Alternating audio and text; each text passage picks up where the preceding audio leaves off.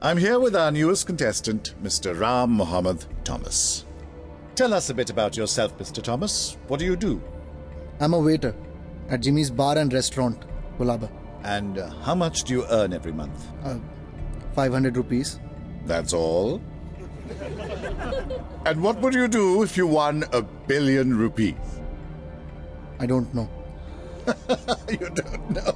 I wasn't following the script. Well, I'm sure you'll think of something. I was supposed to be entertaining during the small talk. Now, for the rules. You will be asked nine questions, and if you answer each one correctly, you'll win the biggest jackpot ever one billion rupees.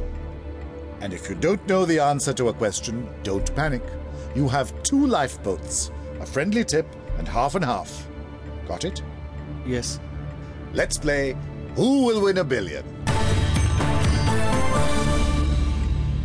Ram Mohammed Thomas. Quite an all faith friendly name you have there. With a name like that, I'm sure you'll have all three gods looking after you. My name was a source of amusement to everyone. So, your first question and for 5,000. I have been asked if my mother wasn't sure who my father was. The truth is, I didn't even know my mother. And it was a Catholic priest who named me. Whoa! Who's there? 18 years ago, I was left in a bin outside St. Nicholas's Church in Delhi. Is someone there? It was Christmas Day. Dear, dear. Come on now. Get you inside. Come on. Father Francis gave me food, shelter, and a name Joseph Thomas. And I remained Joseph Thomas for six days.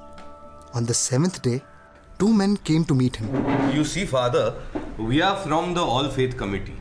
I am Mr. Sharma, representative of the Hindu community. And I'm Mr. Khan, spokesman for the Muslim community. Our Sikh representative, Mr. Singh, was unable to join us today. I see. So, gentlemen, what can I do for you? It is about the abandoned orphan father.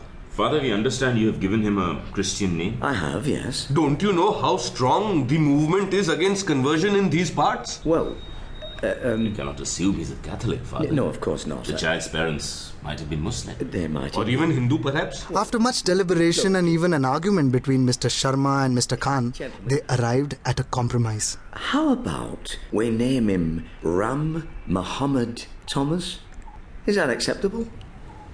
We were lucky Mr. Singh didn't show up that day. Father Francis had a big house on the church compound with a garden full of fruit trees. For the next six years, he